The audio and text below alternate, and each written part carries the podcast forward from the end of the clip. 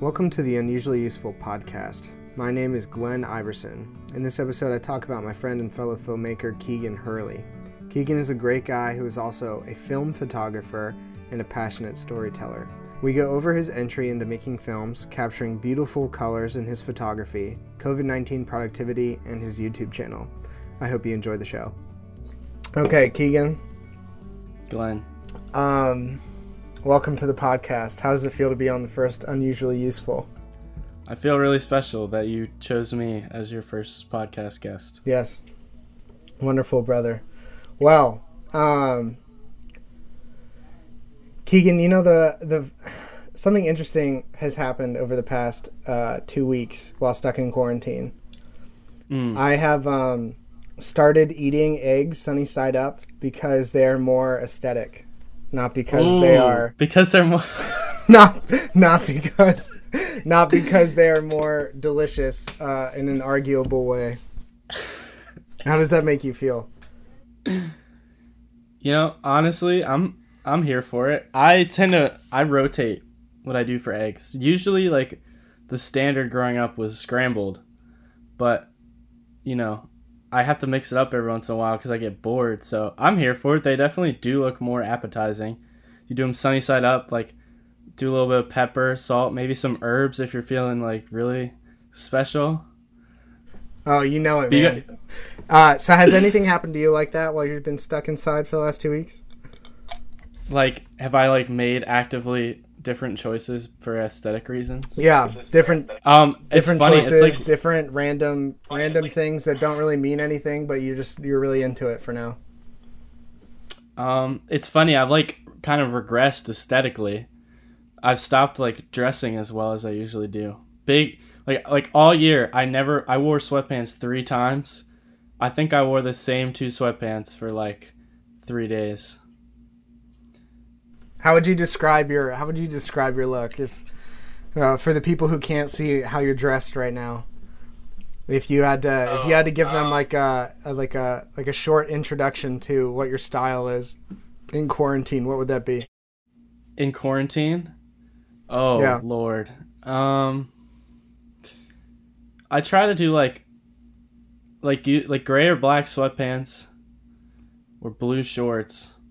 With like a long sleeve on top. That's my quarantine fit. Like a solid color long sleeve. Like I have this like I have like a yesterday I wore an Arizona basketball. Like it's just like mostly navy blue.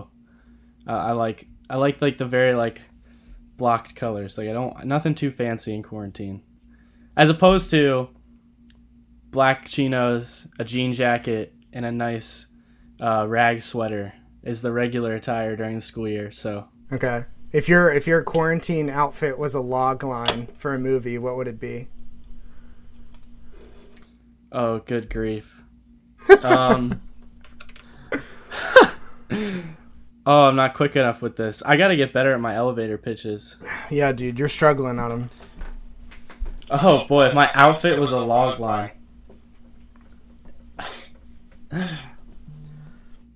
Hey, it might look bad, but the story's pretty good. That's like that's all I got for you.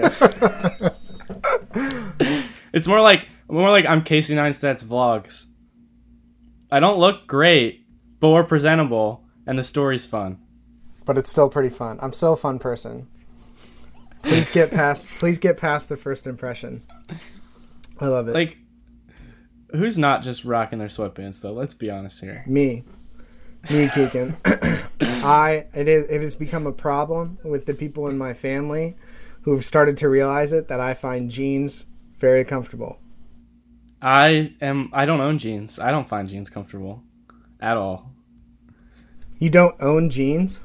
I don't own jeans. I own chinos. I own. Oh, you're a khaki boy. Okay, to friend, I'm gonna quarantine I'm gonna do a. I'm gonna do a hard transition to uh, Okay. to who you are as a person. So Keegan, we Keegan, we've been friends. Tell tell the people how we met. So, from your perspective, what how has our friendship grown? Who are you as a person? What are you Hmm. into? Give me give me the give me the longer pitch of uh, who Keegan Hurley is as a human being. All right. We'll start with how we met. like I like knew who you were because like obviously you hang out at Messiah a lot, and we went to the same high school, and I knew your brother through like other people in Mechanicsburg and sports and stuff. So like I like had an idea of who you were, and I followed you on Instagram because I always saw you in the library, and I was like, oh, he's a film person. That's sick. Then, uh, through our friend Andre, we met because of Hunter Hill's project. He needed people for his senior project. Yeah, and then I was like trying to figure out if I should stay in lacrosse or just focus on school. And for some reason that night at the um, during his project, I was like, "Yo, Glenn, you want to have lunch? I want to talk about if I want to quit lacrosse and be a filmmaker."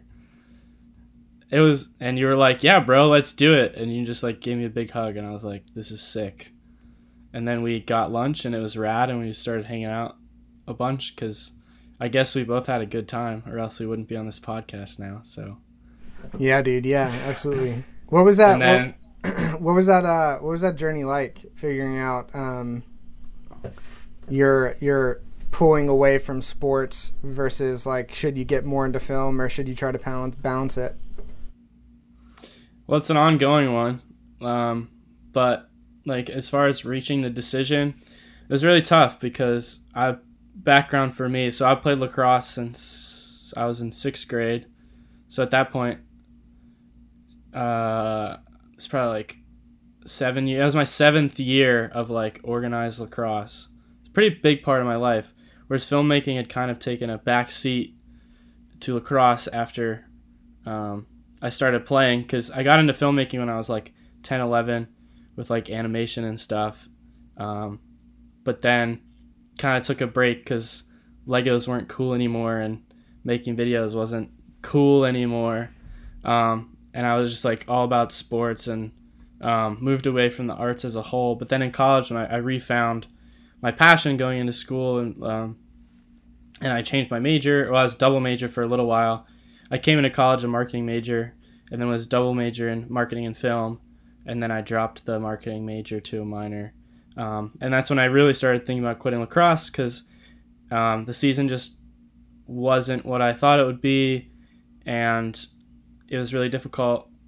Um, and I felt like my time could have been used just a little bit more effectively, and I didn't love the game which I used to, which was hard because like Messiah Lacrosse is a super like fun program, and there's a lot of really good people involved from the coaching staff and on the team, and I love every single one of those guys.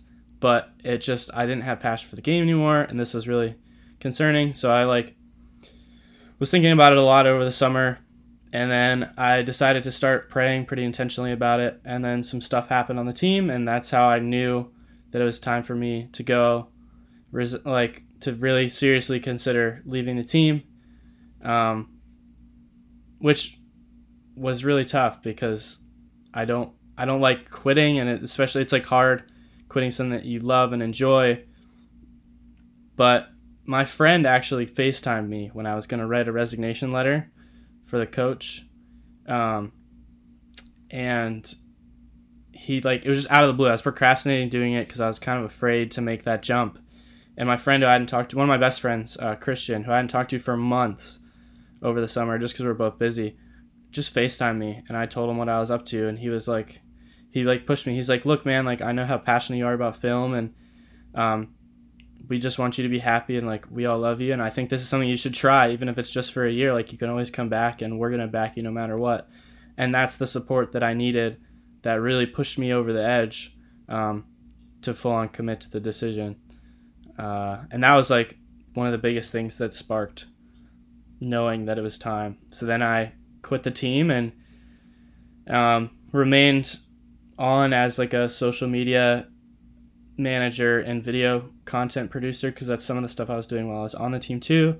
Obviously, this year that kind of fell through a little bit um, because of COVID and the season getting canceled. Um, but yeah, it's been it's been a really cool. It was a really awesome fall. I got a lot of opportunities to work, especially thanks to you. Thank you. Um, and like to meet a lot of really like cool people and get close with my my one friend group in a different way who are also film majors and make an awesome film and really start to grow towards um, what like towards my career and becoming like an actual adult as opposed to um like I, I didn't have so much time tied up by sports so I could focus on my academics in a way that I never have before. And that was really freeing but also like it's been difficult like this, this spring I found myself as it was getting warmer and I was just playing sports like playing spike ball with my friends and hearing practice and stuff I I've started to miss it more. Like I had a dream the other night that I was at practice and I woke up really sad. So it's definitely like still an ongoing thing of figuring out, you know, how do I how do I manage this? How do I still love the sport that like I grew up loving and be involved with it without having to play it? Because I'm the kind of person that if I like something or want to do something, I'm I think that I should be doing it. So how do I enjoy the sport but not feel that I should be playing and go back to playing, thus distracting me from everything that I've been building this year and I'm going to continue to build in my next 2 years. So Sorry, that was a really long explanation. Dude, no worries. Um, so you you mentioned at one point that you so sort of like thought film was uncool at one point, and like Legos and like all these animations and stuff that you're making. What was the what was the thing that kind of got you back into it? Like you mentioned that you sort of flopped from marketing to uh, a film major at college, but what I guess what was that process like of being like, oh, this is actually something that I still enjoy? Well, it's really funny because I don't think I ever stopped enjoying it.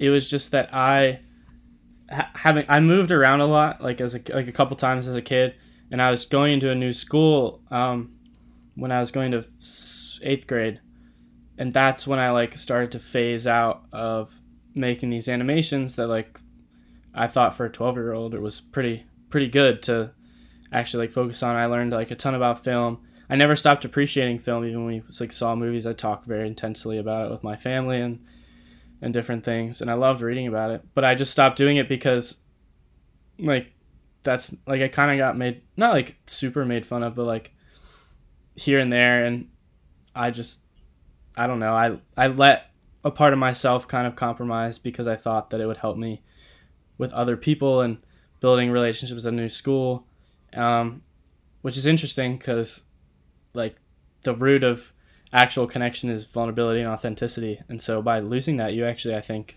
like as like a bigger holistic thing, you actually lose some of those things that you're trying to gain. Um, but so then around I'd say like tenth grade or so, I got back into photography.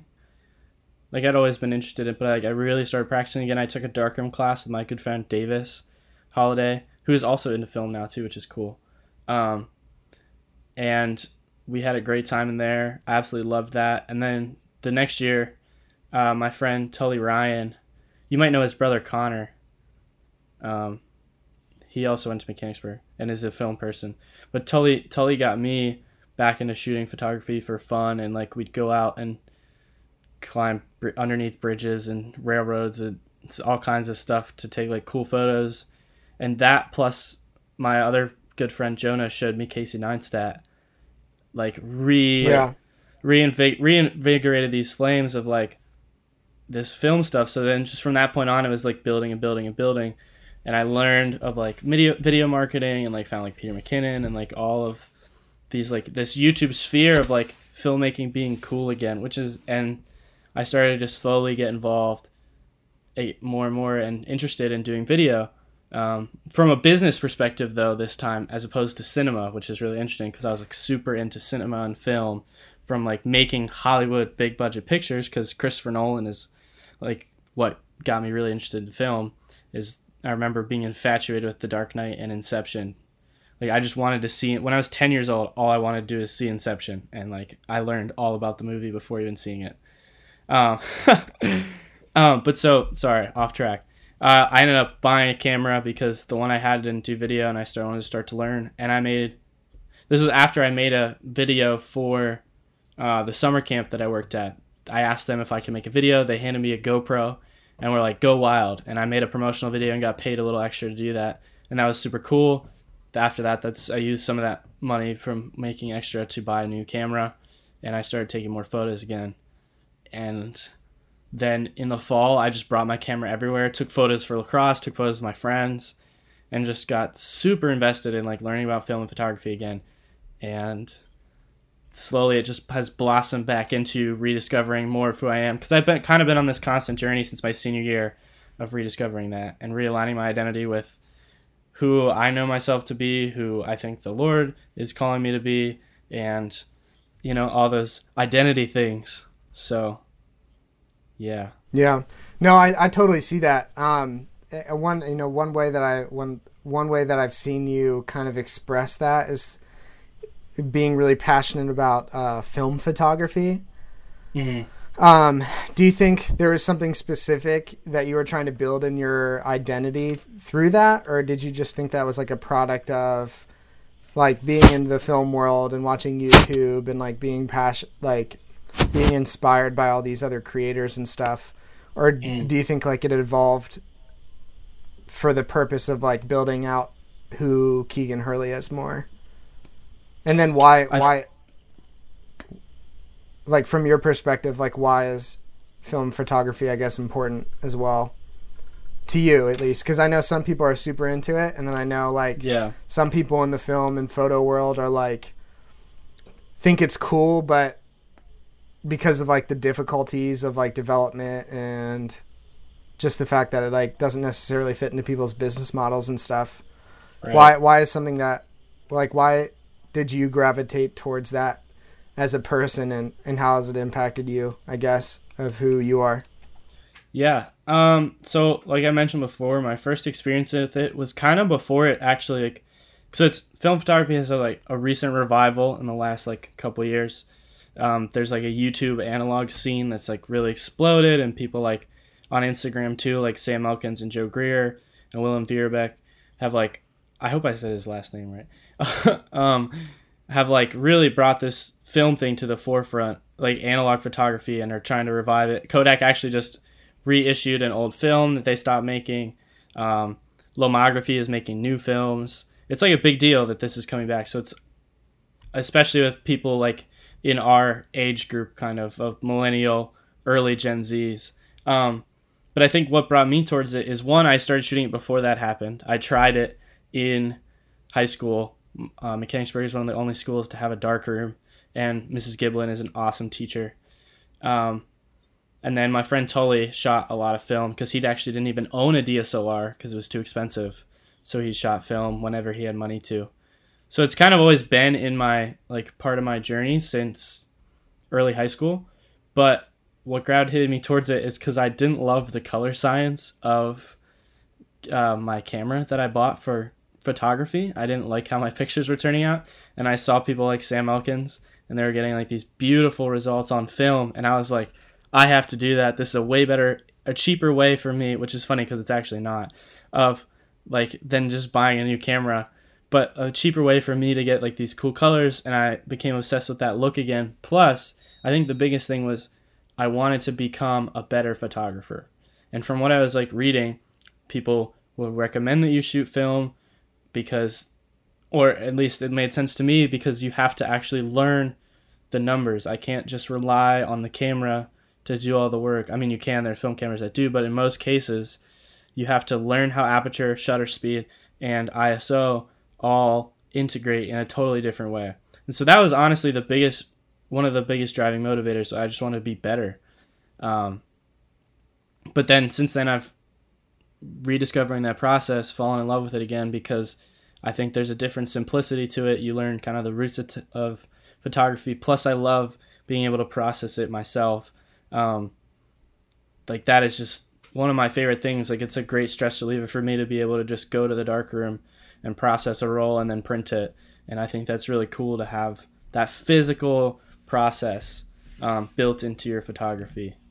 Yeah. So Yeah, absolutely. I, I think I think one of the ways that like I was exposed to the the film photography side of the world has been like like if you look back at like my past before I even got into photo and video in general. Um, like uh, my mom always buying like my brother and I those uh, disposable cameras that you can get at like Walmart oh and Rite Aid yes, um, and like you would go on like a, a church trip or you know some sort of camping experience or whatever. And it'd be like you have 32 photos like you know and the memories are flooding. yeah and then you'd like bring it back and um there wasn't a whole lot of control to it. You literally just wind it and like take it. And i remember trips going to like the zoo and trying to like take pictures of like rhinos and stuff when i was a kid. Um and uh and then like taking it to walmart and getting mailed like the what like the four by six photos in a, a hard cardboard envelope Yes. that was oh kind my of my gosh. yeah that was kind of my first experience and then once i started getting into the more digital side of things i think it became more about um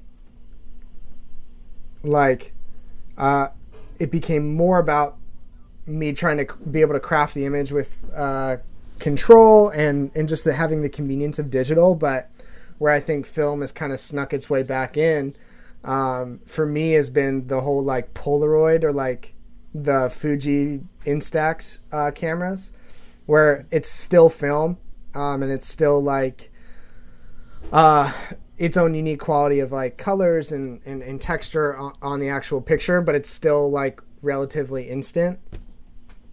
Um, and that's something that I've been kind of having fun with in, in order to be able to like have a physical photo right away that you don't necessarily have a ton of control over uh, how the photo comes out but then still being able to like pass it to people and like having like a physical thing really quickly rather than like taking like your jpeg from a camera and going to rite aid and like printing it out and then like but then it still doesn't look really cool and all that sort of stuff so that's where kind of my interest has got grown from it um, it's definitely not i think as primary as in your life but um, in terms of just being able to have fun with some film photos that's that's kind of where it's come through and and uh, existed nowadays Yeah, dude. That uh that picture of Katie, now that I, I saw like you posted the picture on Instagram, but like the the Polaroid, I was looking at it yesterday when you dropped those off to scan. Yeah. Like, that's awesome. Like I love that too. I just bought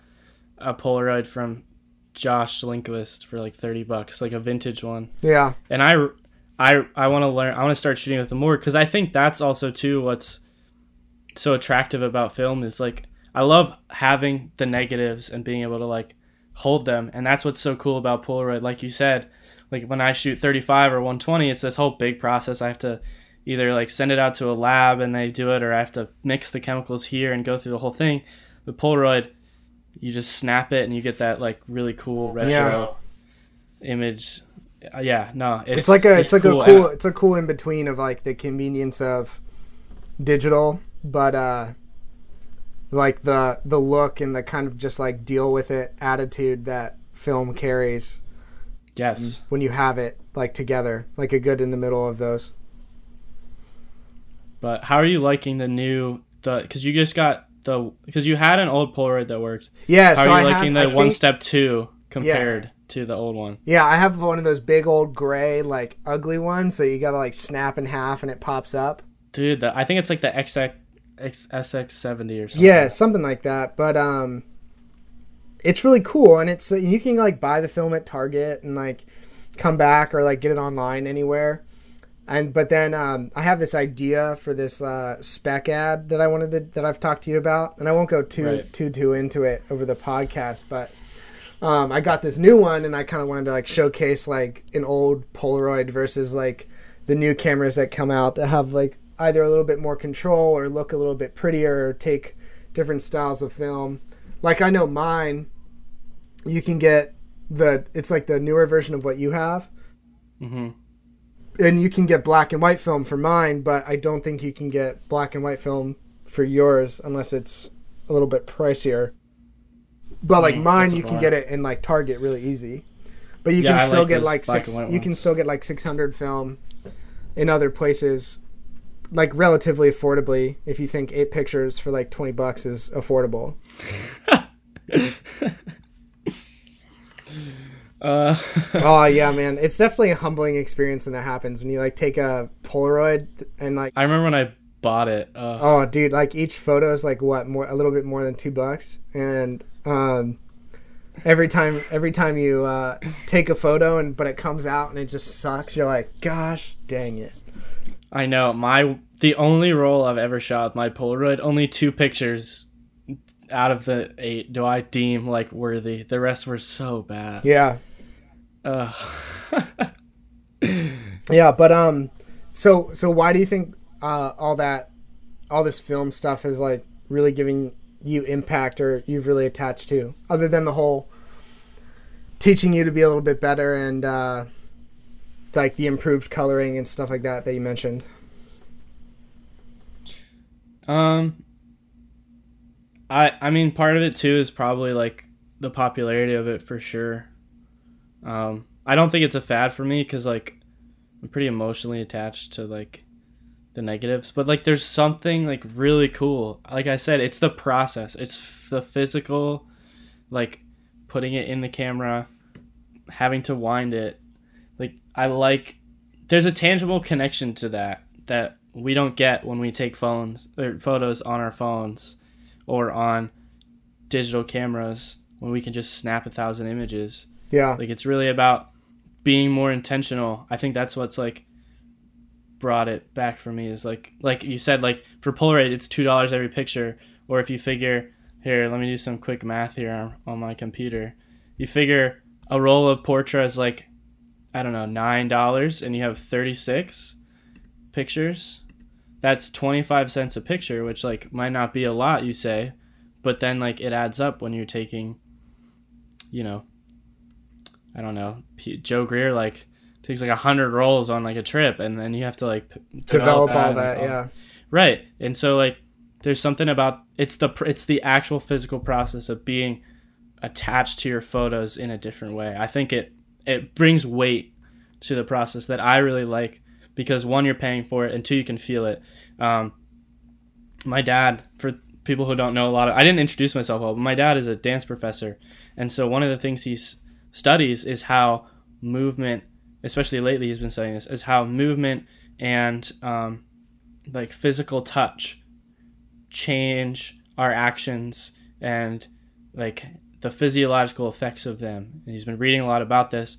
And he talks about how like physically doing something. So like people talk a lot about using writing in a notebook as opposed to typing in a computer. Shooting film photography is a lot like that. Yeah. It's it's like writing a notebook instead of typing in the computer. You remember it better because you have this physical action in a whole other way that's connected to it. And I think that's what keeps me like into it or, or what Travis and I talk about this a lot is like what's making me uh, made me and a lot of other photographers fall in love with it. And I think this is an even bigger trend of like people in our generation discovering, you know, this new old tech and and being into vintage and like old things because we're like I'm a technical I'm a digital native like I've grown up with an iPod since Gen 2 of iPods in my house and like all this digital stuff and I think that's what's so attractive is it's an escape from that.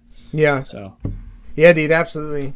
Uh, at what point do you think like if that becomes like the end of that fad? Like, uh, do you think do you see like this whole interest in in in the physical and and like uh, the touch aspect of things fading away anytime soon, or because like you've definitely seen that like too with like even like records and stuff like that. You know, like the trendy hipster girls or, right. or guys kind of getting into it. You know, and like Dude, I want to and like I, I so bad. dude, I totally respect it, and it is so unbelievably cool to like have a record and flip it, but like the whole pe- the whole aspect of like, oh, I can hear the difference, like that that I'm not sure if I buy, and I'm not sure if I'm that's just because of my experience with music. And like, uh, like audio engineering is just so unbelievably maybe like lower than these people, but I definitely like see some of the the aspects of like people getting into like the old stuff like journaling or like anything else somewhat being like like artificially impactful Mm. Yeah. Dude, on vinyl, a note on vinyl, when I have enough money, I'm going to get so into vinyl. Like, I already know. I already know what I want my first record to be that I'm gonna buy. I already know it's uh, it's Jack White's Lazaretto because it's it's his second or yeah it's his second solo album because Yeah. he's like a crazy person if you don't if you know a little bit about Jack White but yeah they etched a hologram in the middle of the record. So when it spins, there's like a little angel that like spins in the center of the record, and I think that's the coolest thing. Plus, I love Jack White because he's crazy and Yeah. musical genius. Anyway, side note. Um, yeah, no, my friend Nolan is super into vinyl. It's the same thing. They're like vinyl sounds warmer, and like I can't hear it, but I guess he can. Um, but no, um, I think as a fad, it's gonna die as we as like people in my generation actually have to work and like get real jobs because like generally we're all still in college right now especially like the gen zers who are getting like really into this stuff i think is they have to provide for themselves in a different way and it's not their parents like paying for their food and stuff there's going to be less people who opt to continue to use these technologies because it's going to be too expensive for them and Or like it, digital it might be more convenient for the other thing. right Yeah. it's it's more convenient or whatever. But I'm hoping that like as a long term it kind of stays more because I think that's pretty integral to our society of having things that we physically do and, and once we move completely online I think things are going to look a little scary. Um, if like if you've seen WALL-E, like Yeah. it's gonna the world's gonna look like WALL-E one day, and maybe not in space but on Earth, and I don't think that's gonna be a good day. Like Yeah. I think that's we're gonna we'll have lost so much of what's important. So I'm hoping it doesn't die, but I could see how in the future it's gonna be it's too or like take the film Ektachrome for example. Ektachrome died. Ektachrome was a really interesting film that Kodak made. Just quick background. Um, that had three black and white layers. My professor was just telling me more about it actually because we were talking about film in class yesterday. Um, it, it, it was taken on black and white, but in the process of um, developing it, they they bring these really nice, really stable dyes that attach to each level or layer, so you get better colors that al- that also last longer, and don't fade. This film has since like ceased to exist, and Kodak stopped making it because the process was deemed too env- environmentally unfriendly, and so I think as we hurt the earth more or like we progress longer, people are going to slowly get pretty mad about film and the amount of plastic and water and chemicals that it use because it is not a super environmentally friendly process. There's a lot of water used and celluloid is made in the factories that make it and all kinds of stuff. So I think that'll be one factor. Plus, I think people will just move towards convenience. And once we see that day, I mean, I'm going to fight till the day that it dies, that film and, and these technologies stay around because I think they're really important. Um, but I think once we see the day where people as a as a whole get really environmentally upset with them, as well as like just start to continue to value convenience, um, that's when we'll lose these technologies. But I'm hoping that like the situation of everyone having to be at home and with their families and like maybe does a little bit of reset and we f- we focus we remember why we love physical connection um, and so we can maybe preserve that a little bit more because people are going to be so sick of connecting online that they kind of relish and maybe take less for granted our ability to be together Yeah. and to be in person and do things physically as opposed to digitally so Yeah, dude, absolutely. I bet your dad's having a ball with that with some of his research. Oh yeah, I'm sure. I I'll have to like talk to him more in depth, but we like about like the actual crisis, but I I'm sure it's just like total and it's totally different trying to teach a dance class online and he's killing it though. So Yeah. That's super cool, man. Well, that's fun. Well, Keegan, um, is there anything else that you feel like the audience needs to know about you? Or do you think you've been summed up, at least relatively, uh, in, in, in, a, in, a, in a slight in a slight form in a short podcast of who you are? oh boy. I feel like I'm not good enough at articulating it shortly. um not cuz like I'm some super special thing or whatever, but just cuz like people are complicated. Yeah. But- I feel like we're I feel like we can both be pretty long-winded as human beings. Yeah, I love to talk. Yeah, So- Katie. Katie definitely gets on me and says I uh, don't let people talk uh, over me. I'm the I'm the same way. I not because like I'm I just like to talk, man. I like to connect with people. That's here. That's something I like to share. Like I think that's like the core of like what drives a lot of who I am is connection, and I like connecting with people, and that's why I like film. That's why I like visual like arts as a whole. Is it's it's a way for us to connect in a word, way that words like don't do justice. And I think that's super cool. And it's a way to bring people together for all kinds of different purposes. Yeah. And everything, a lot of, uh, most of what I do in life drive is driven by connection to others. Yeah. Sure. That's like maybe, maybe something that's like really core to who I am that is short. there we go. I like that.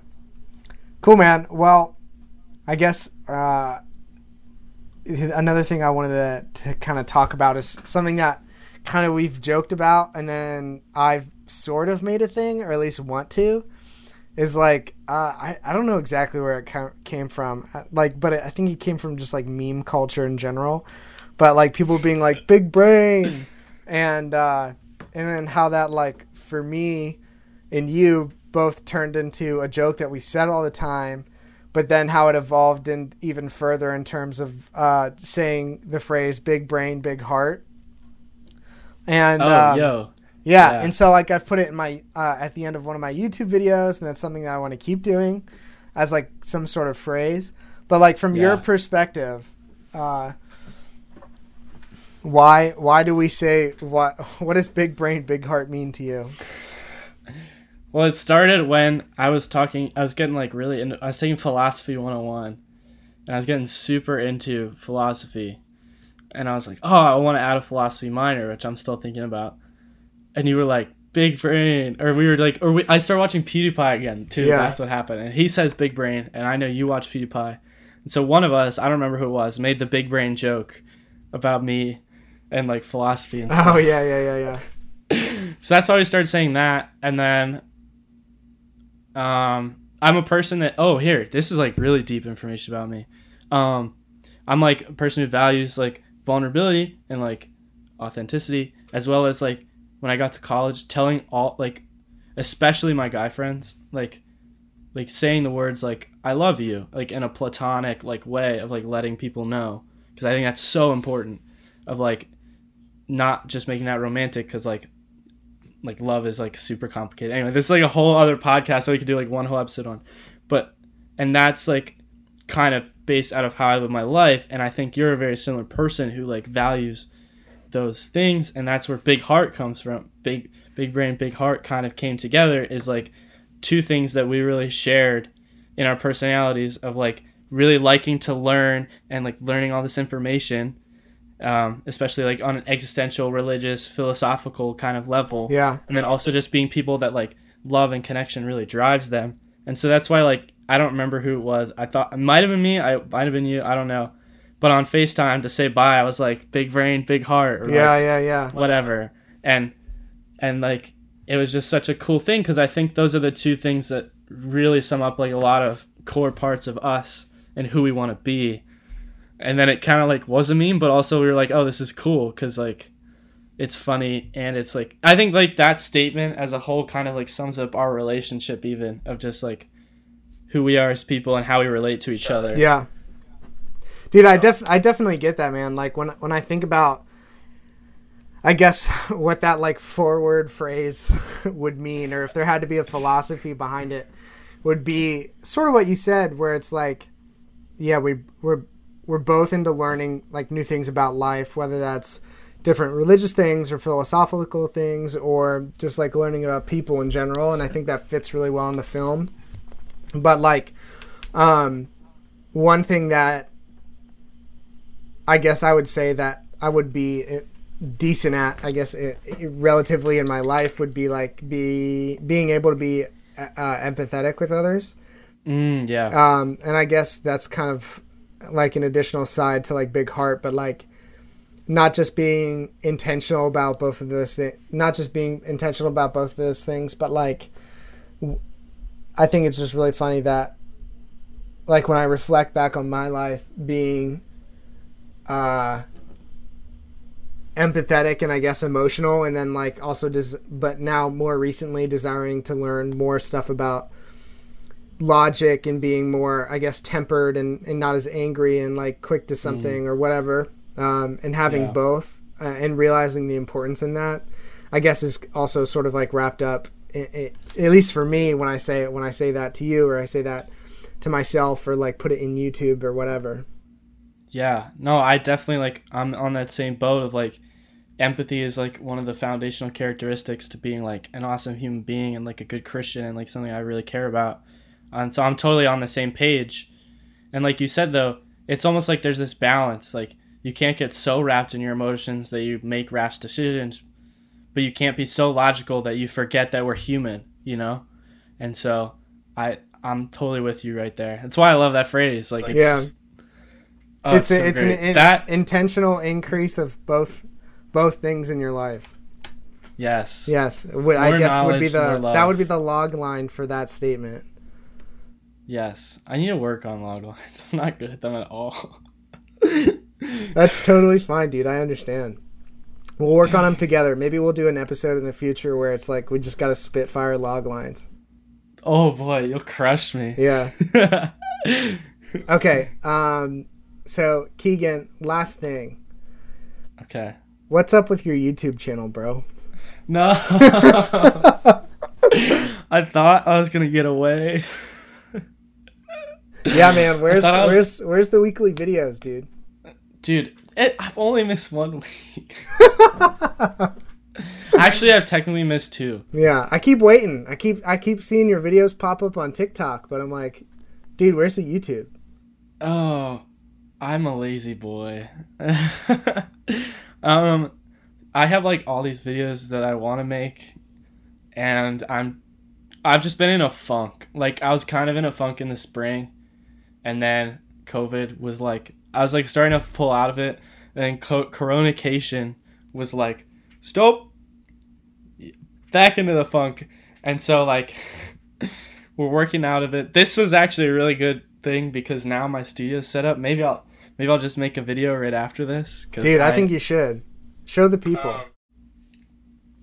I also the one video that I really want to make. I can't get that camera to work. I just have a lot of excuses, and I'm a lazy, lazy little little boy. Dude, I feel like or I feel like aren't we all in, in some aspect?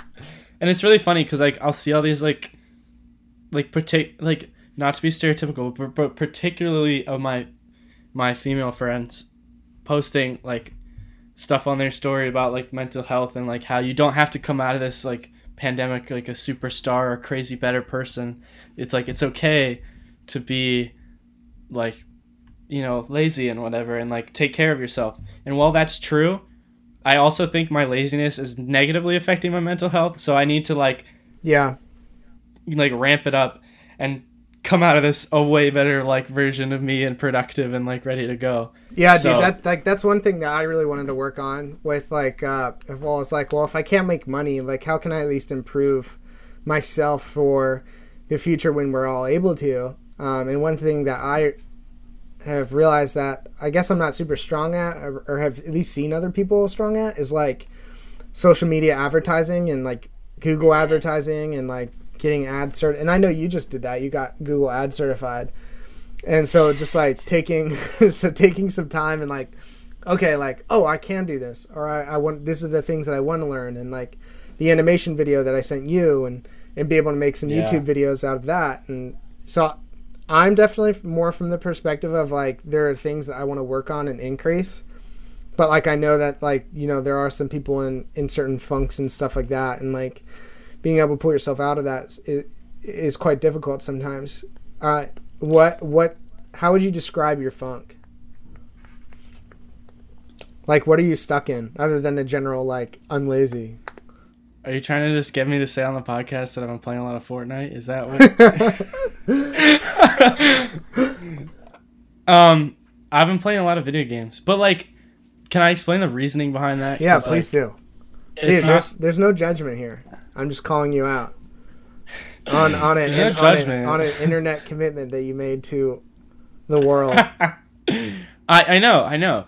Um, the reason why I've been playing, my problem is like I stay up too late, and I honestly just do nothing all day. Cause like I was, so I got sick, not with Corona, but just like sick during spring break. So like the few, the little bit of time that I was supposed to hit the ground running and like for productivity or like be able to go see people before everything got slowed down more, I was out of it. And that's what like really took me into the funk was like that and not being able to do things and that's when I started playing a bunch of video games because A I needed to pass the time and B I like like that more for keeping in touch with my friends. Yeah. Cuz like for my friends that do play like video games, it's nice because we're not just like blinking at each other on FaceTime and then like wondering why we've been on here for two like not that like it's always like that, but when you see someone like like I play with my friend Liam a lot and like when you saw each other habitually in college every day, but you weren't just seeing each other, but you were doing things together, like we were going to play spike ball or we were working on projects.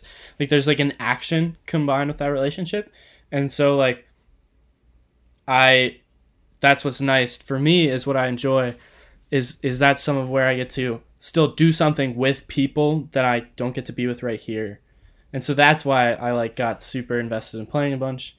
Um, and then I just that throws off my sleep schedule, and then school starts, and then I'm like, oh, I have schoolwork to do too, and then I just like blow everything off, and then I end up sitting there doing nothing because I'm just complaining about school, wanting to play video games and just hang out with my friends, while also saying that I want to make videos that I have ideas for and that I truthfully want to make. I just like haven't done it. Yeah. And I made, but like I have all these things that I want to do and make, and I also my tripod is not here. It's at school. That's one thing that like. Well, no. See, then what happens then is it steamrolls. I like because if you're a procrastinator or a person that makes a lot of excuses, like myself, you'll know that you'll find you'll find almost anything to like once you get irritated with doing a task to some degree, Yeah. the little things are the things that you then let get in the way. And so it'll be like, oh, this ring on my light stand is broken and I have to use a wrench to like move my light instead of just twisting it because the plastic piece broke. Oh, I can't make a video. Or there's a wall here where my stove is, so I can't make a breakfast B-roll video that I suggested that other people make. Um because and then I just get fr- instead of wanting to solve those challenges because I'm already frustrated with school or whatever, I let that look. I'm too self aware too to like, and I don't know why I'm not addressing. I need to just address these problems, um, and then or like the tripod thing for my first video of even like making a video saying that I was gonna do weekly videos, which I'm still trying to do and and plan to do. Look for Monday ish. um, um, of like oh, this tripod's not working, and just getting really fed up and be like, oh, if I just had my tripod or if I bought a new one, which I can't afford right now, I would do more. And so, yeah, it's just like a lot of excuses. That was really long winded for that. But Dude, it's fine. I understand. Like I, I I'm definitely in the same camp too where like I I lean more towards procrastination than other things. But like uh yeah, I've been just trying to push past that and like fill my time with uh the animation that I've been doing and like planning some YouTube videos and and be able to do that and just trying to like come out productive because I have a tendency to definitely not, man. Like watch either watch like so much TV or just like be on social media for hours and stuff like that and just trying to like break past that. I'm not saying that's bad. It's just like personally like I I want to be working or come out of this situation with having done stuff. Yeah. And so like Well, that's that's uh, that's like more my motivation. Is that like I'm not saying I'll be able to walk away with like a portfolio piece or whatever, you know, to be able to add to my website. But even if it's just like bumping up the YouTube a little bit or like starting this podcast or whatever, but being in the mindset of like, okay, how can I keep working and like essentially like exercising my business or my brain. Well, and that's my motivation too. Is like this is a really this is a lot. This is a unique situation for a whole lot of reasons. But like on like a positive note, this is a really unique time for people who are freelancers or students, or even just like normal people who have are like put on leave or whatever. I don't know what's going on with their job or even laid off. Like this is an opportunity for those people if they have the means to survive and they have something going to pour into all kinds of things that they've wanted to try just try even whether it's like reading that book that you've always said you're going to read but never have or you're pouring into like you said YouTube. It doesn't have to be this monstrous like oh yeah I'm going to walk out of here with three feature films written and I'm going to go to Hollywood and or or my whole like personal brand's going to be totally built and all this stuff. Like but it's like a good time to build sort of the the skills that surround all of those those Yeah. things that'll that'll kind of propel you forward as we go back. Yeah. Even if it's even if it's a small increase, I definitely want to to be increased if that makes sense. Yeah. Well, and, oh, I have a way to relate this like totally all the way back to the lacrosse thing. That would bring this like full circle. So part of the other deci- like thing uh, for quitting lacrosse was I wanted to strip away some of the um like lacrosse gave me something that scheduled my time almost for me. It was like this outside motivator that was like you have to get this done, you have to get this done, you have to be here, you have to be here, you have to do this, you have to do this. And it gave me outside discipline, which I am a person who lacks natural discipline. I kind of just follow whatever my heart wants to do Yeah. or what I want to do in the moment, as opposed to like always being disciplined to build for like what I want or I say that I want. And so removing lacrosse was also trying to help me prepare for adulthood in a way that I had to build those things for myself. And you can they're not mutually exclusive. You can do those things with a sport or an outside motivator, but I felt like for my life and the person that I want to be, that was necessary. So we've gotten a step further with like this process of having to learn discipline because I didn't do a great job of it in the fall. And now school's kind of stripped away. Like normal life as a whole has been stripped away, and I have a completely blank canvas to learn how to build um, personal discipline right now, and I and I have not really done it. And so that's like a, just a cool little thing about like what you were saying is it's not necessarily about the product, but it's about like what you gain by exercising these things because I think discipline is a skill, I think creativity is a skill, I think learning is a skill. I, and no one would probably disagree with me. And those are all things, they're like muscles. You have to work them out. And this is like why you and I want to stay active is so we can work out those muscles. Yes. And I got to work out too. That's like something on the list. I I do as well, Kean. I do as well. Um well, dude, thank you for being vulnerable enough to to say you're lazy to the to the public um, on, on the internet. I I really appreciate that because I've definitely had moments like that in my life that have been categorized by that. Pause. I'm not an inherently, like, I don't think like it's a consistent personality trait. Oh, I am. I, I, I'm like, I feel like I'm inherently lazy as a person. Oh, I I'm a maybe this is laziness. Maybe I'm maybe I'm wrong, but I'm like I I work really hard at the things that I'm like super passionate about. Yeah. But I and I prioritize those things. Right now, I'm being totally lazy because I'm not even doing those things. And this is like weird for me. I'm not used to this.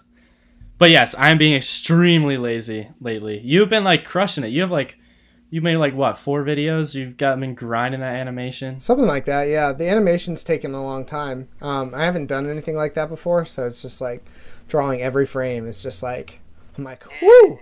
I'm like, I just have more appreciation for people who are like Disney animators and like all that kind of stuff. I'm just like, Oh, it's crazy. it's I so much time. couldn't even imagine.